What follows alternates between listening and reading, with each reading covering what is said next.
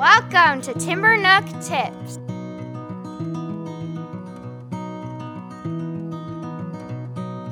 Welcome to Timber Nook Tips. Jeff Johnson here with Angela Hanscom. How are you, Angela? I'm doing great. We've been we've been talking uh, for the last couple episodes about about when to step in, when to intervene, when to get involved in children's play, and it, it reminded me of a quote uh, uh, from Alfie Kohn that Lisa Murphy likes to use a lot. That terrific teachers have teeth marks on their tongues, um, and I, I love the alliteration, and I love the the visual that a lot of times our job as the adult is is biting our tongues and letting things play out and not intervening but every once in a while, there's those those those times where we need to step in. Now we've talked about stepping in with our physical proximity. We've talked talked about stepping in and uh, and kind of limiting play. Maybe maybe hey, those pallets don't need to go quite that high into the tree, or hey, it's too slippery for sleds, but you can slide on your butt. Uh, those kind of things. What kind of example do you have for us today?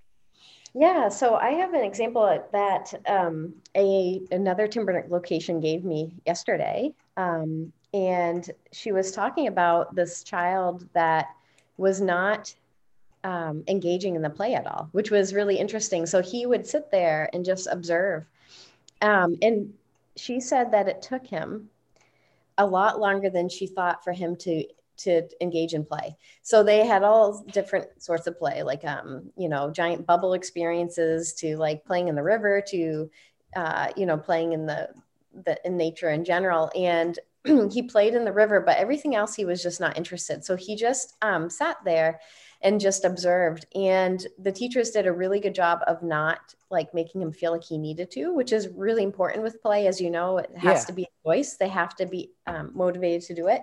And indoors, interestingly enough, he has no problem intervening, like um, um, intermingling with kids and talking to them and working on projects. But outside, he was he would go to his spot and sit in that same spot and just watch the kids play every day. And so the teachers did a really good job of being patient with him. It took from September to November before he intervened. But once he did, it was like a switch went off, and he um, he engages in everything. But if they hadn't been patient with him, now if they had said, "No, we think you should get up. Why don't you do this?" and um, you know, what do you think would have happened?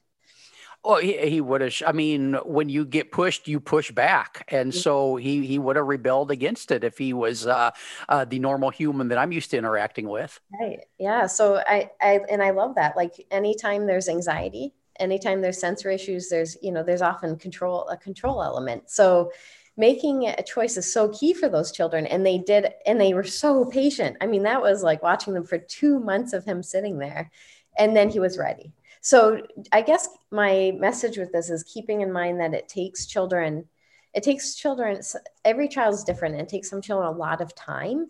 And so the whole gift of giving them just time to be um, and space giving them space to do what they want to do at that moment is really key so the thing that he was doing too was he was observing. He observed, sure.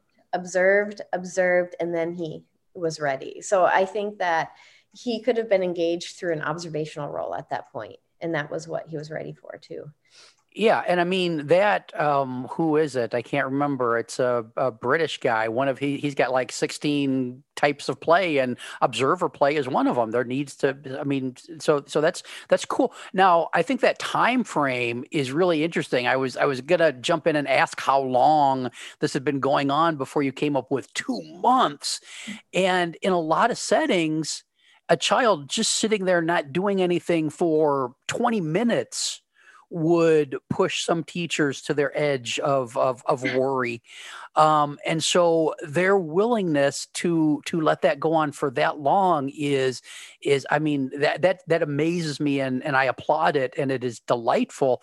But a, a lot of people don't have that that willingness to to let that happen or or that that much confidence in the child and, and, trust in the child to let it happen. Um, and I, I'm, I'm guessing that's a learned skill as well, huh?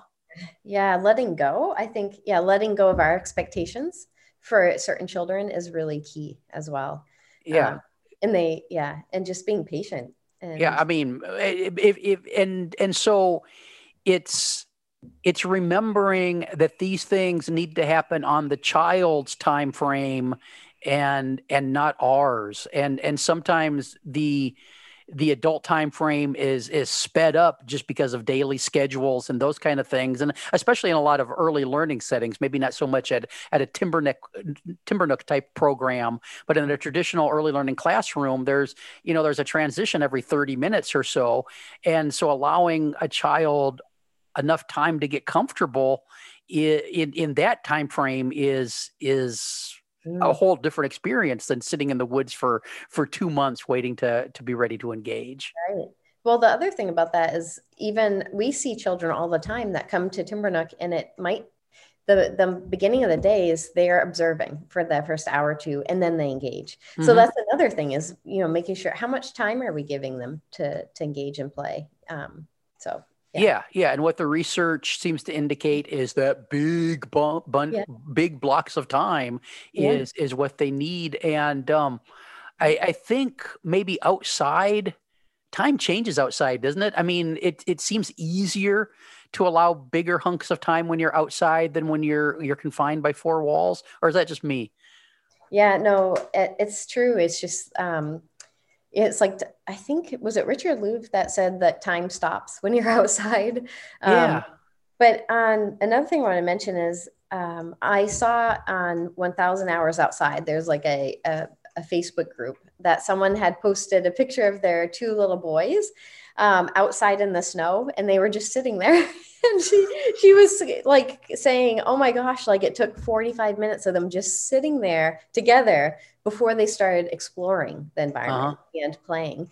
And so, yeah, just remembering that it there's a, a, good portion of time is just being comfortable in your environment. Um, yeah. Yeah. And, and along these lines for most place scenarios, there is that preparatory time before the quote unquote real play starts. That's part of the process.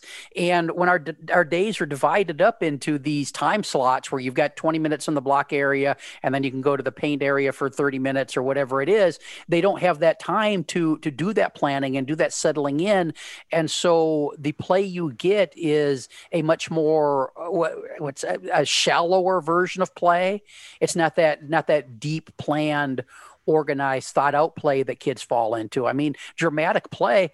Back in the day, we would spend, I mean, 40 minutes or an hour debating who's going to be what character and what scenario we were playing and then develop, pulling all the materials together before the actual play would start and that that kind of falls into this category too it does absolutely and that deep play is where you're going to challenge the mind and brain in ways that you're not going to get with the superficial play yeah, yeah. And when we we when we adults put those time restraints on kids, we're we're locking them in, um, in a sense, to that shallow play because they they just physically don't have the time to to go deep. And and so they they know well if I 15 minutes in to to a 30 minute session time in the block play, they they realize that well if I start if I start now, I'm just to have to stop and then I'm to have to pick up. So why why why even bother? Oh, absolutely. Yeah. I, that that child who sat there for for that two months before before engaging. Do you what was what was the what what did he get up and decide to do? I don't know. That's a really good question because it wasn't at my site. Um, uh-huh. But she because um, Steve is the one that trained this as a school uh-huh. uh, in Texas, and she um, she said, "Can you please tell Steve that the boy finally engaged?" two months. yeah, I don't know. I think I'm not sure what it was. That's great because I, I get to see this kid every day showing up and sitting in the same place and thinking yeah. and thinking, and then then he gets up and he does this this yeah. thing he's been thinking about for two months. That's right. That's delightful. It's, and so the takeaway is is that we need to give them the time to settle in period but then to settle into their play and pick their play because all all play is is is child led and and sometimes they they need to just be in the space before they're ready to get up and do anything? Yes. Yeah very simple it sounds like a simple thing but it's hard it's hard for us to do as adults right? We we feel like we're not doing our job if we're not changing things up but yeah. it's really it has to be the child's choice. It has to be directed by them for it to be true play. And so that's going to require a lot of patience and uh, resilience on our part i feel like um, to just to allow that process to happen organically and authentically I, I, I, we might need to come back and do another episode on this one, but a, a, question just came into my head. When a child just sitting there, when, what, what signals, what like would make your spidey sense tingle to make you think that this isn't okay and I do need to intervene? For adults? For, for for for an adult, uh, you know, if that child was sitting there, would there be any signals that child might put off that that would make you think that there was a reason for you to intervene? Yeah, I think if the child looked like they were in distress, um, I don't think it hurts to just like go up and check in with them once in a while and be like, "How are you doing?" And just you know, just to make sure they're not uncomfortable or they're they might be if they're scared. Yeah. But um, if they're just observing and they they look like they're fine and they're content, that's that's something completely different. Yeah, yeah, and that's that's pretty easy to read if you've got a little bit of experience. Right. Yeah, yeah. So I mean, there might be there might be those odd opportunity or odd reasons that you might need to intervene in those situations, but mostly they're going to get up and do something when they're ready to get up and do something.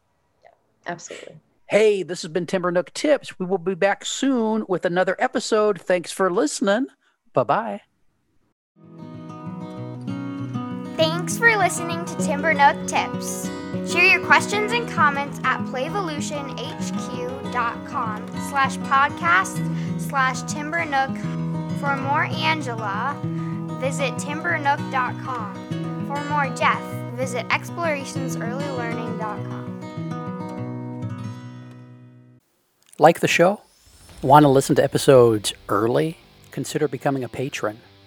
Starting at the $3 a month level, patrons get access to a custom patron only feed where we put out episodes of Upstairs Studio podcasts like the Childcare Bar and Grill, Miss Becky's Classroom, That Early Childhood Nerd, the Renegade Rules podcast, and others early.